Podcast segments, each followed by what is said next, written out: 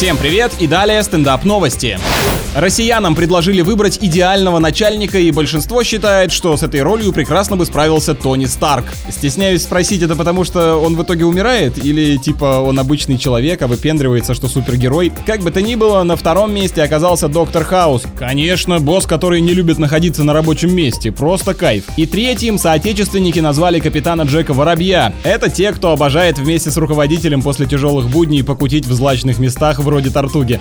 Сингапурский бизнесмен присвоил деньги инвесторов и потратил их на самолеты, подарки и рестораны. В сумме он спустил 352 миллиона, попал под арест и сейчас ему грозит заключение. Наглядный пример, как богатство может ударить в голову. Человечек решил, что начинать нужно всегда с себя. Модернизацию и обогащение в том числе.